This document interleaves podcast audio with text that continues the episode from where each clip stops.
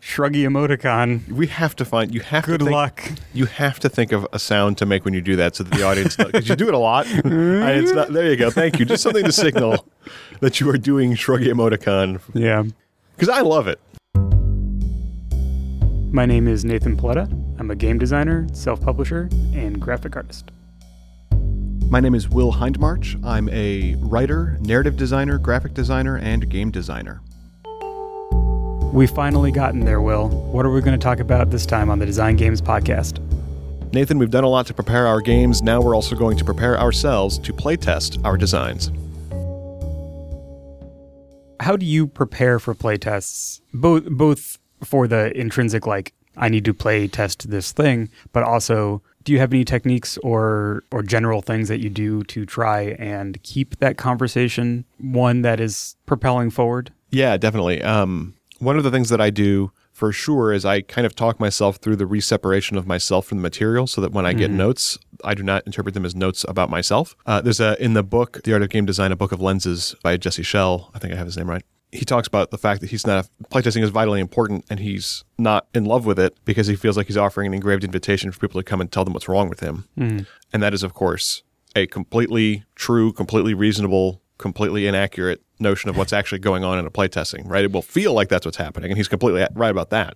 But it is on us as the designers during a playtest to be the ones to separate this game is bad from and you should feel bad. Whether or not we feel bad about it is on us. Mm-hmm. Whether or not it is bad is also on us, but that is on past us. Now start thinking about present and future us. Like, so if the game turned out that it didn't work, what can I do? And not necessarily in specific items, because I try not to get too far ahead of the playtest, but I want to be ready so that when I take these notes, and when I say notes, I mean whether they're feedback from the players or things that I notice during play, I try to be very alert. But is that I say, not how would I have done that differently, but what do I do next? Yeah. I'm a very regretful person if I were to say, boy, I could have done that differently.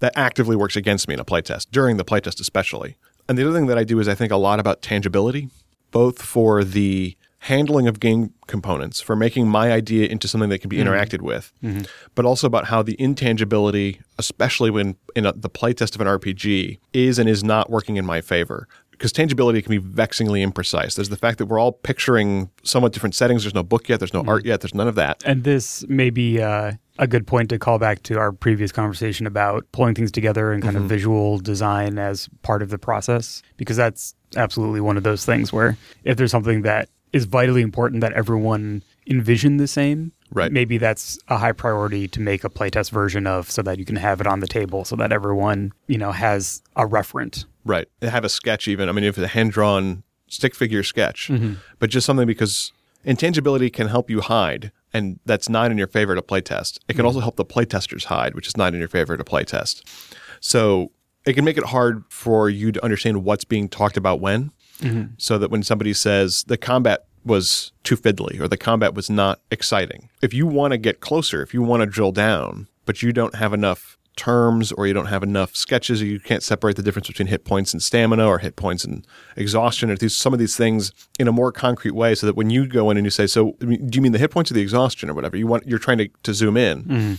It's one thing if the playtester's reaction is something like the whole thing, in which you say, okay, fair enough. Zooming in is not, it's the whole interaction that you didn't like. But it's another thing if you want to zoom in and they want to zoom in and you can't because you just don't have, they can't point to a spot on the sheet or they can't circle the thing or they're afraid to because they're afraid to mess up your beautiful materials. Sure, yeah. All kinds of elements can go too far in either direction. I mean, it's when you think about like wireframes and the idea of a sketch that is intentionally incomplete, right, so that it is very flexible and fungible and people can interact with it without feeling like they're screwing up your beautiful character sheet. I think that goes in two directions. If a wireframe is too wireframey or has too many open spaces in it, people don't quite know what they're talking about. They have the blank page problem. And if it gets too specific, then they feel like you're so far along that it's too late to give feedback on whatever you want feedback on. Right. And so I try to think about not just in the design, because I have a tendency to over-design visually early because I'm very happy to change that stuff. I'm happy to design it 3 times. But I also try to back that up with a lot of language at the table that says, pull on anything you find, unravel whatever you want, pick at the stickers, do everything. So I have a question, and I'm sure that this varies based on the stage of the design. But in general, do you give instructions or guidance at the beginning of a session or during a session about like, here's a thing that I would like you to focus on, here's a field that I'm still working on, so fiddle with it, pull on things, ask me questions, or like, here's a new sheet. So if there's something weird on it, make some notes on this because that's going to be... Oh, that one, I always do. Always. That I also try to collect sheets from everybody at conventions and home play tests, whatever, so that I can see where they wrote what. To me, character sheets are never done. They're only abandoned like a movie, which is fine because you can't actually remake them forever. But in the same way that D&D has had a million character sheets and the World of Darkness has had a million character sheets, that every playbook in an apocalypse game is meaningfully and for a reason different. But that thinking, I think, is healthy to take out across the board to other ideas, to carry over to other ideas, because I absolutely bring up at the beginning, one, feel free to write down notes wherever. What I do is I tend to single out something that I am looking for, that I want people to keep an eye on for when they see it pop up, but I withhold a ton of that until I get to that point. I don't want to say like, look, when we get to the combat system, I want you to watch for this. What I do is I say that when we get to the combat system. And if, for example, the session is not organically getting to combat, I might just say, Can we find out what happens if you fight these guys? Because I really want to see that in a mechanical sense, but I may not say it up front. So sometimes I'm very hands-off and I just play the game, and sometimes I steer it as much as possible. And a lot of that also depends on, because I figure if I'm going to be present for a playtest, I can't actually run a playtest where I'm not present. Those valuable playtests that you get with great playtesters where you can give them the rules and watch them play, or give them the rules and read a great report on it from the playtesters who really excel at that stuff is terrific. But I figure if I'm present in the game experience, not just in the room, then I might as well be there. I might as well go ahead and say stuff like, I love what you guys are doing, but what happens if we fight them? Can we fight them? And then you can decide whether you want to carry through with the fight or carry through with the talk. Yeah, there's a separation in playtesting between, like, let's just play the game. Yeah. And intervening, basically. Yeah. There's the continuous flow of the game as it ideally would just play. And then every so often, sometimes you reach in with the hand of the designer, right? And say, all right, let's change what's happening. Whether it's, let's change what's happening fictionally so that we get to this other thing because I need to see that in play. Or if it's, this thing isn't working, let's change the mechanic, or let's try something else in this instance to move things along. Just as a concrete example of that non-fictional thing, examples of that I've done, I'd love to hear any that you've done, are things like, I'm going to give everybody now, halfway through this combat, 10 extra hit points. Clearly, we're all going to get trounced, and either the dice are not going well or whatever, so that we're not going to get the information we need. The combat's going to be over too fast. So just everybody put 10 extra hit points in your sheet. And let's keep going. That kind of stuff, right? That's a very specific example. Or where I say, this next fight, we're going to use a completely different initiative system or something to see how that works. Can you think of examples of things that you've done mechanically that you have changed in the middle? I've done stuff like that where... if there's a currency involved where like the math is wrong and there's just not enough of something, just like in that example, let's go ahead and add 5 whatevers here because you clearly need more points in this, and I'll figure out after the playtest if there's some kind of math behind it, or if it's a it's just that we all roll ones for whether, or if like, so is this something that just needs to have a floor on it, or is randomization of it working against me because then some people don't have enough, maybe then it shouldn't be randomized. Like, there can be lots of reasons why that happened, but in the moment that kind of stuff's really easy. I feel like a lot of my playtests are more towards the let's just play and have less intervention, both because of the nature of the games that I tend to write. They usually have a limited enough mechanical scope that a lot of those kinds of things, like the economy is present in the game and whether the numbers are going to match up or not, a lot of that stuff is simple enough. Like, I tweak it, I fix it based on how it actually works in play, but I usually can get it playable before having to get to the stage where we start playing and it breaks. And the other thing is, fictionally, the scope of my games tends to be a little more limited, where when you sit down to play Mask of the Mummy Kings, like, you're going into the tomb and you're having the adventures room by room. Like, so you're going to be going through the same mechanical process over and over. And so the playtest is more about, okay, once they actually get in there and do the same mechanical thing over and over, is there enough fictional content to keep that interesting and fun through an entire course of play? And then I learned things like, the economy of the game really needs to be tuned to kind of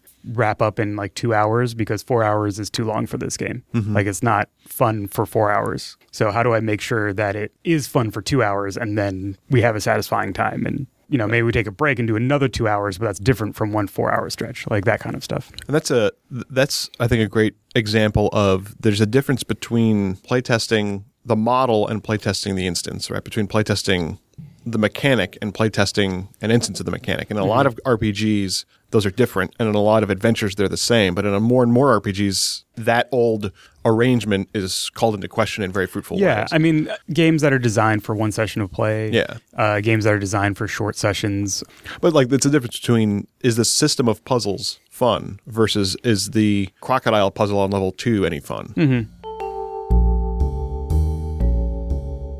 So when we start talking about playtesting, there's lots of binaries that we can divide things into, I think. There's lots of playtesting can be like this or like this. It could be early stage or late stage. It could be with friends or with strangers, that kind of thing. And one of those that I was thinking of for me is that there's playtesting when I'm not confident in the game and playtesting when I'm confident in the game. And those are very different for me, both a little bit in terms of what I bring to the table, but mostly actually I think on the back end of what I take from the playtest and how I think about it in terms of revising the project.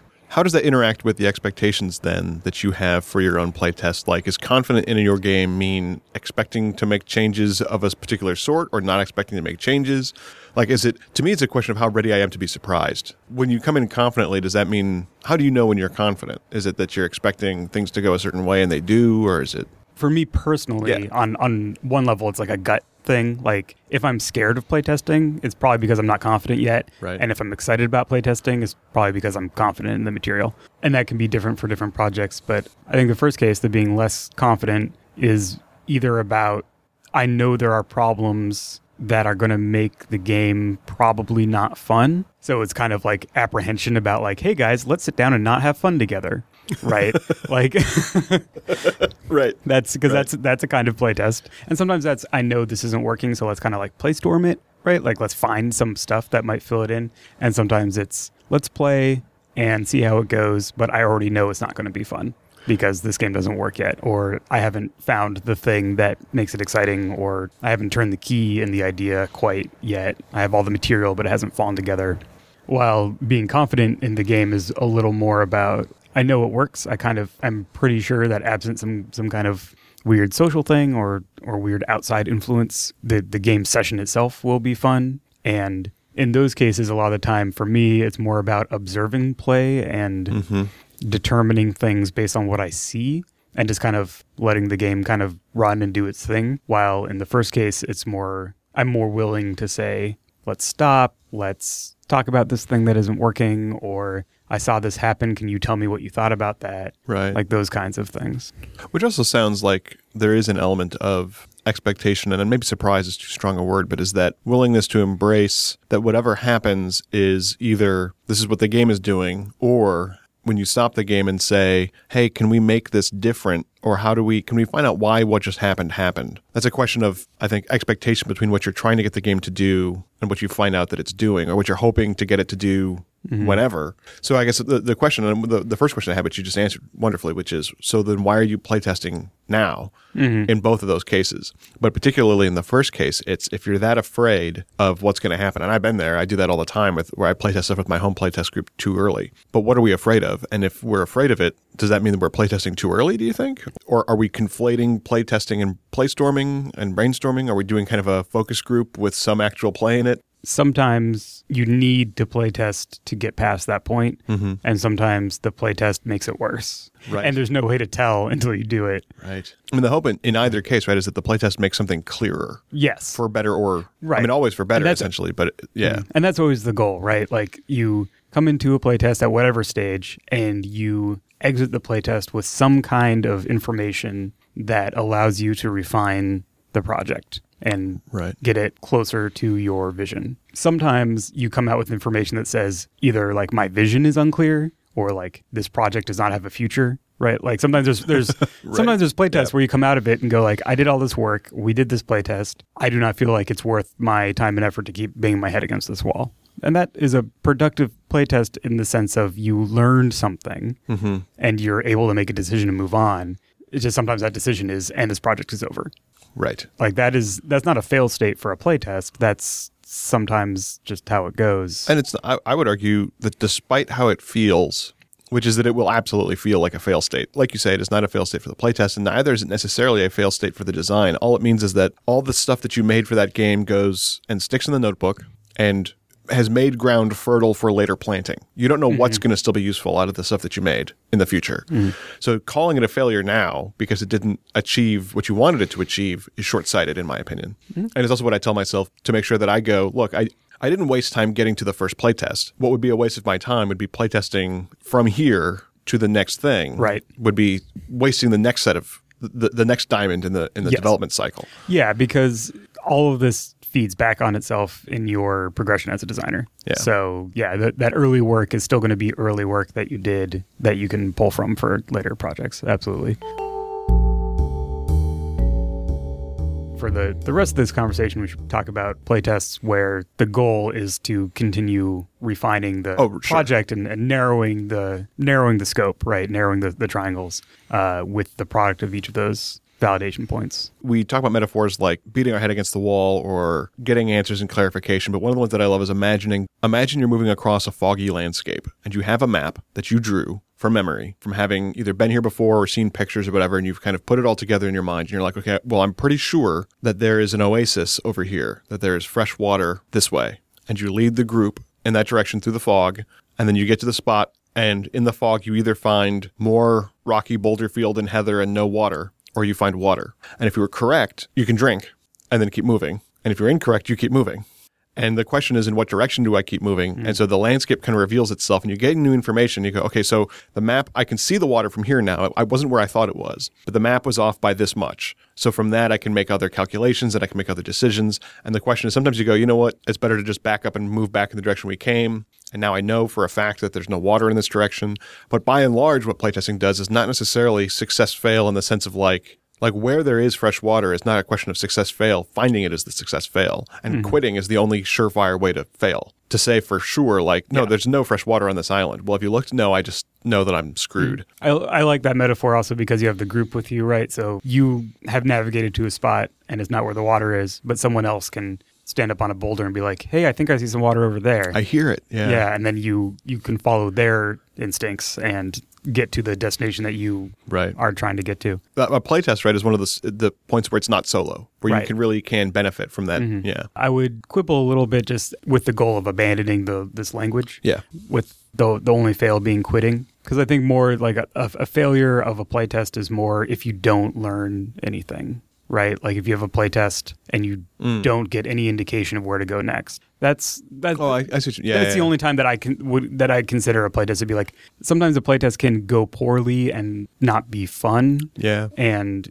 you decide not to pursue something, but that's still a positive decision that you make based on the feedback that you've gotten. That's a great point.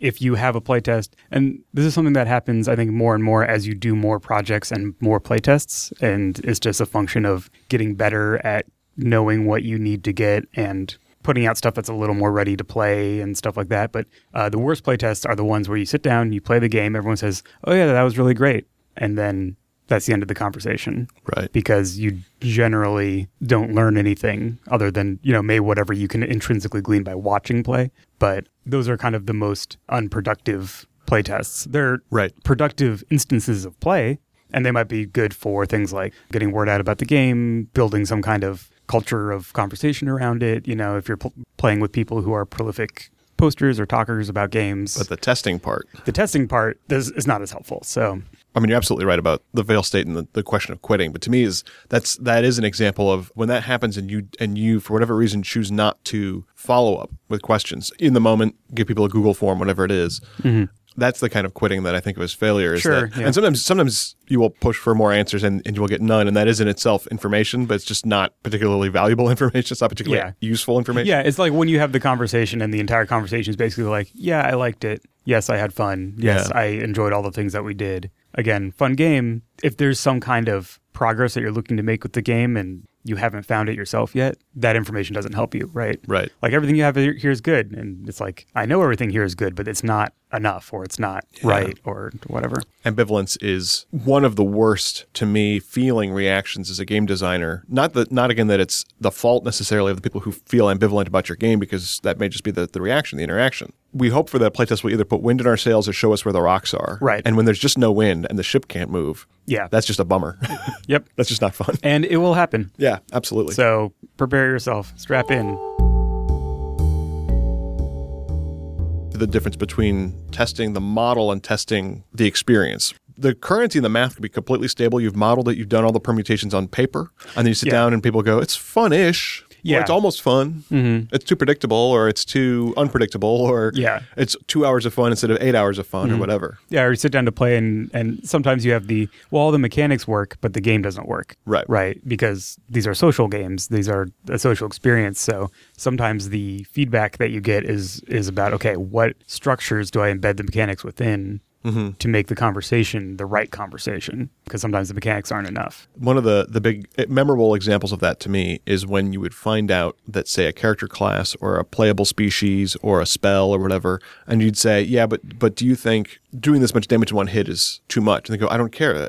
The people who cast that spell are stupid. The Green Wizards of Ascordia, I just think they're dumb. So I don't care about their spells. And you go, interesting. So we can't even test this thing because the fiction I couched it in is not working for you. Right. And sometimes it's just the way that goes in any given test. Also because any one playtest is kind of... We're victims of what I'm going to call probability bias. Mm-hmm. I think there's a real actual bias that this is, but I don't know what it is off the top of my head, where you playtest a game once and then how that playtest went in that one time now is what the game is in your head. Because Jim had a problem with the Green Wizards. Right. Clearly the Green Wizards are the problem in my game, and now I'm going to change the game to get rid of the Green Wizards, because it quickly scopes out from this one person had this one problem. Right. To this is a problem with my game. Right. And the trouble is sometimes they're right. Like sometimes it is the Green Wizards that are the problem, and there's two ways that you go about finding that out. One is to continue playtesting. Yep. Whether that's continue playtesting with Jim and see if he comes around on the Green Wizards, right? Or if you just playtest with other people and you're like, by the way,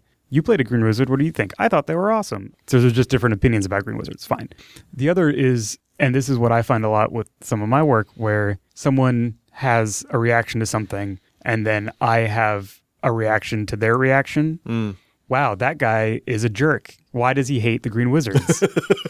That might be telling me that they're actually very important to me, right? And they're important to the game. Or I'm like, oh, he's right. You know, and then maybe like, if I don't actually think they're valuable, then why are they in the game? So there's two things that, and hopefully you're able to do both. But the fact of the matter is you often, and you know, sorry, secret society of game designers for breaking all of our secrets, but most games don't get that many playtests. No game in the RPG hobby gets enough. Sure. Enough has never happened. Yeah. I don't think it's possible. Mm-hmm. But I mean, games go to, I think it's changing a little bit with games having a longer on-ramp to like full production through Kickstarting for the most part, where people are able to get involved with the game on a larger scale through how Kickstarter kind of activates those conversations. So sometimes a game is able to access a larger pool of playtesters earlier than 10 years ago, when you were posting on forums and being like, hey, I have this game, who wants to playtest? And like maybe one person would be interested. But yeah, I mean, there's games that go to full-on production that have like 4 sessions of playtesting behind them. Yeah, and sometimes that's all they need. Depending on the scope of the game. I think there's this kind of platonic ideal, right, of like fully testing a game, getting all of it out there and seeing it all in play. I think there's obviously a functional limit to that, right? Like, especially when you're a one-person operation, there's just functional limits of how much playtesting you can do. And sometimes it's limited by social circles, and sometimes it's limited by technology. Hours in the day. Yeah, hours in the day, your real life, quote-unquote, right? So there's that. But there's also the more existential limit, which is that because tabletop role-playing games are a function of social interaction, you're never going to be able to get every social interaction at the table. It's just not possible. Right. And I've seen people kind of be stymied by this idea of like, I just need to playtest it fully, right? I just need to completely playtest it. I need to get it in front of this many people, or I need to log this many hours.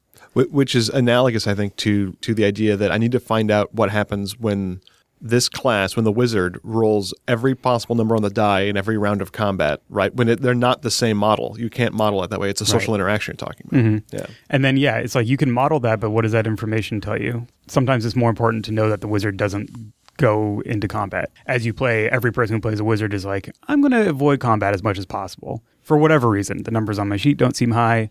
The way this class is functions in the fictional space. If they kill people, they lose their ability to have a wizard license. So I'm just not going to put myself in that situation. Something or everything else you've communicated to them about the wizard. Yeah. Right. So having all the math on how much damage per second they can do in a combat may not actually be valuable information if there's other structures that affect the question of, like, do they get into combat or not? Right. So on the one hand, all of that is kind of why bother trying to do lots of playtesting kind of thing, which isn't really what I'm saying. What I'm saying is more, it's more about quality, right? It's more about getting the right information, the information you actually need. There's this idea in user testing and product testing, and I don't have a site for it off the top of my head, but part of coursework in design school is this insight that companies have had about getting user feedback on products and also on UI, UX stuff. But there's a bunch of literature about user testing of physical products like home goods and stuff like that, and technology products. And basically, the first person you talk to gives you a bunch of feedback. The next 4 to 9 people you talk to also give you feedback that rapidly diminishes. The new feedback you get rapidly diminishes through those first 10 or so people.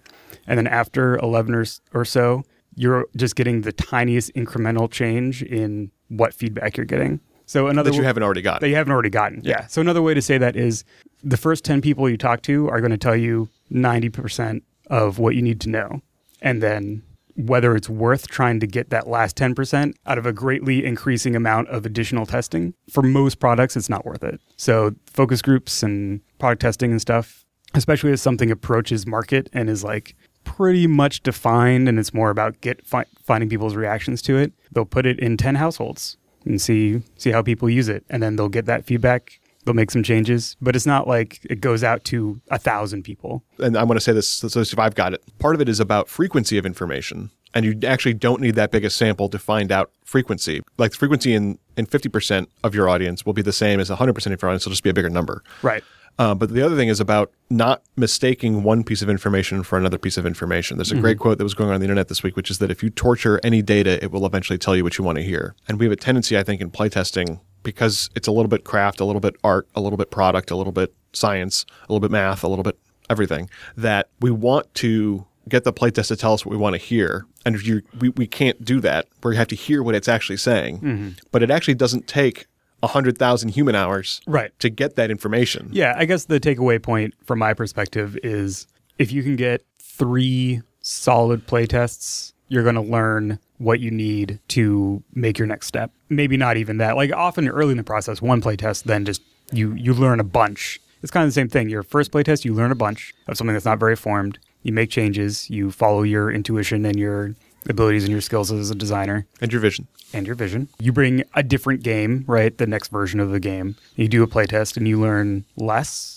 You change it less, right? And then you get to a next iteration, and then you get to one where there's either details you're working on, or it's just the stress testing kind of idea, where it's like, let's just see what happens with different situations, and then 3 or 4 games of that. I'm not saying that more of those won't help, because they absolutely will, and also there's a difference between you running it and other people running it, which is a whole different thing. Yeah, we'll talk about that. You know, after that, unless there's a bunch of complexity. Unless there's 5 different adventures and they're all substantially different and you want to try all of them, you know, that idea that you're going to learn 90% of what you need from a small sample size, I think that holds true through my experience as well.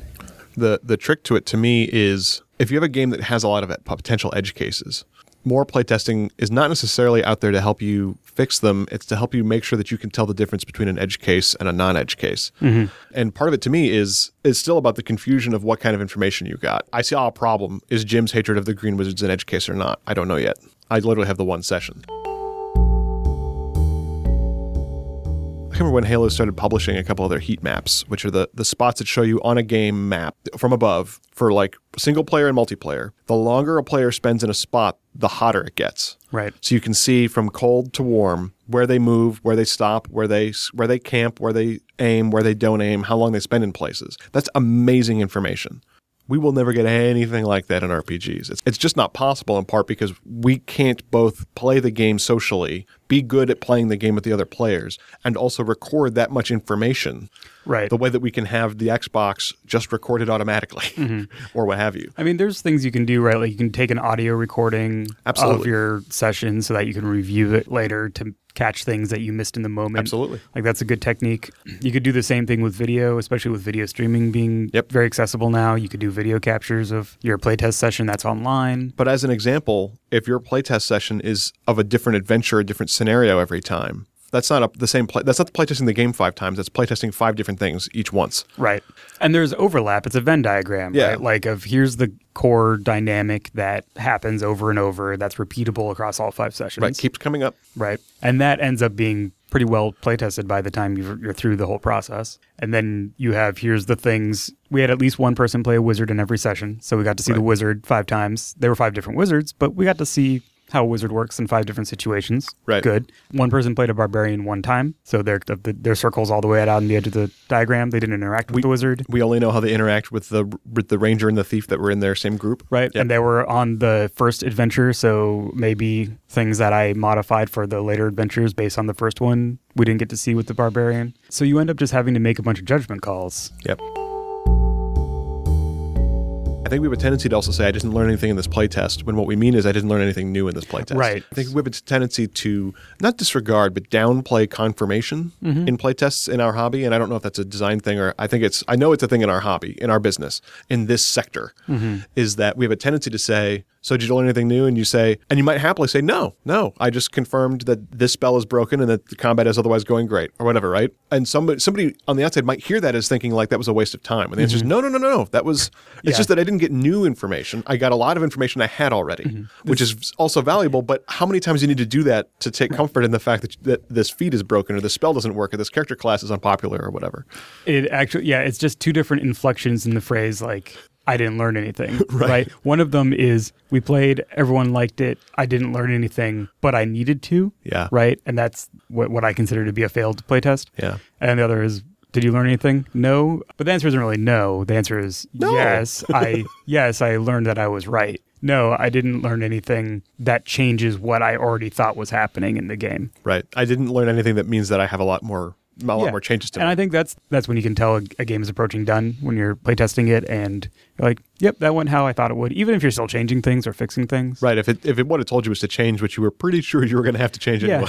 Or you already had on your list to change, you just haven't gotten to it yet, and you played and it's like, yep, that's still broken. And I think that trajectory of, and this is sort of what I was getting at before with expectation, but it's that notion of discovering what is and is not, confirming versus discovering what is and is not, an unfortunate surprise. But those discoveries of how much you have to change is also useless without vision, because a game can change forever. Yes. If you aren't there to say, no, that feedback didn't tell me that the spells don't work. The feedback told me that the spells aren't doing enough of what they're doing. And so sometimes the difference between I don't like this and it needs less, and I don't like this and so it needs more of the same, is a question of engagement and vision and whether or not you want to double down on something. And that's a question, I think, of how we deal with the feedback that we get from playtesting, which is a whole other thing. If someone comes to you and says, I'm going to playtest my game, I haven't really done this before, I haven't run a test of my own game, how do I do this well, right? How do I do this productively? How do I do this in a way that is going to be the best use of my time and my player's time? What are some things that you would tell them? One of the first things, and is what I tell myself, is to identify the game's current state or condition before I have asked the players to do it for me. So that I say, this game is, and we have certain terms you can use right off the bat for this. You can say this game is pre-alpha, this game is in beta, this game is whatever. But one of the big things that I do is I say, this game is a hack of something that I love, and so the following things I think work pretty well, and I'm really unsure about this one thing. Whether or not that's how you present it to the playtesters, first figure out how you're going to present it to yourself. Be realistic about the state of the game, about the condition that it's in. One of the other ones is that I tell people and I tell myself to approach playtesting like a journalist, to go in and be ready to say who, what, where, when, and how, and why, and say not this thing didn't work, because that's not necessarily useful. But to say, when did it break? When did I find out this thing wasn't working, and what were the conditions that it was in? It might not be that this or that mechanism is broken. It might be that we broke it. And that's not the same thing as it was broken when I put it in the game, as much as it says it just can't take the weight of 10 rounds of combat or what have you. And so to approach it with the notion of who broke it, not to the players, again, you don't have to, it's not about blame or anything, right? But it's about you as a designer being able to be mindful enough during the playtest and keeping notes on it. Identifying the conditions under which this happened. Yes. Whether it's bad or good. Often playtesting reveals flaws, right? So we kind of talk about breaking the game.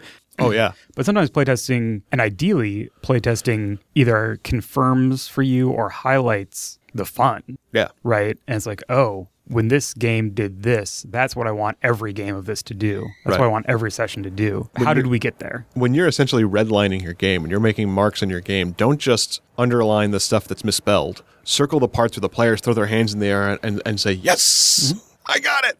I think those are both good advices, and I agree with them fully. I had a playtest of a game that I've been working on for a long time called The Imp of the Perverse, which is... a great title. Before you say anything else, it's a great title. Well, I steal from the best. It has changed a lot over time, but it is a horror game in a Jacksonian America where the world of Edgar Allan Poe is real, in a sense, is encroaching on reality, and you play people who have imps of the perverse on your shoulder, metaphorically, semi-literally, which means that you can tell when there are monsters present, and you are the only ones who can do something about it. Anyway, so I was running a playtest of it, and a lot of the mechanics have kind of how the pacing goes and the structure of how things are resolved have kind of been the same for a while, and I'm pretty happy with them, but there just wasn't a there there yet. Like, I'm not sure. Like, I know that there's something that is going to take this over the top. I'm not sure what it is yet. Anyway, I was running a playtest, and I spent more time at the beginning talking about everyone's imp. They kind of embody the perversity of a character, you know, something that is not acceptable in society to do, kind of thing. And originally those were just kind of a list, and you picked, or you just kind of, you know, came up with something and answered a couple little questions. And I did a playtest where kind of naturally as part of the conversation, I just kept asking questions about it and kind of diving a little deeper to kind of bring out, like, so what does it look like when you give in to your perversity? What are some triggers for it? What has happened to you? What relationships have been destroyed because of it? Like, that kind of stuff. And we did that for the characters, and then we, like, played the scenario, and it went fine. But my reflection on it afterwards was, like, that conversation was really key to making memorable characters, which then made that session more memorable. So... and it was a very engaging thing. Everyone was very involved, commenting on everyone else's stuff, helping brainstorm, you know, offering suggestions, that kind of stuff. Being appropriately horrified by some of the material that was being brought up that then would be struggled against in play, right? So that was the thing where I was like, oh, that's what this game needs to do.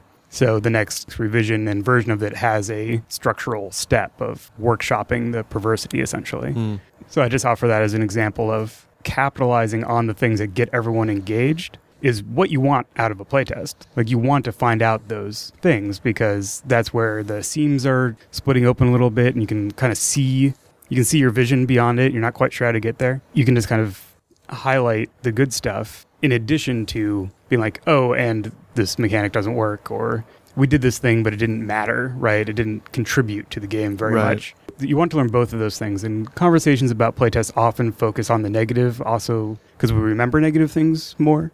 It's another psychological bias thing, but also they're easier to talk about because they're more universal, I think. Like, things breaking, that's easier to talk about than... And I think there's also the notion that a playtest is designed to fix the stuff that was unhappy. Oh, sure, yeah. As opposed to, especially the difference between somebody knows they're in a playtest or not. Yeah. Which I think by and large, you want people to know they're in a playtest, but sometimes, depending on the stage of the game... You're just playing it, and then you decide partway through, you know what, I'm actually playtesting it, and I'm just not going to bring it up. Because you should be watching anyway. If it's your game, you should be paying that kind of attention anyway. But I think that's the difference between testing the mechanics, the model, and testing the experience. And a playtest, an RPG playtest for tabletop gaming with real humans, is never doing just one of those, unless the game just doesn't have the other present, in which case it's not a tabletop RPG if it doesn't have the experience.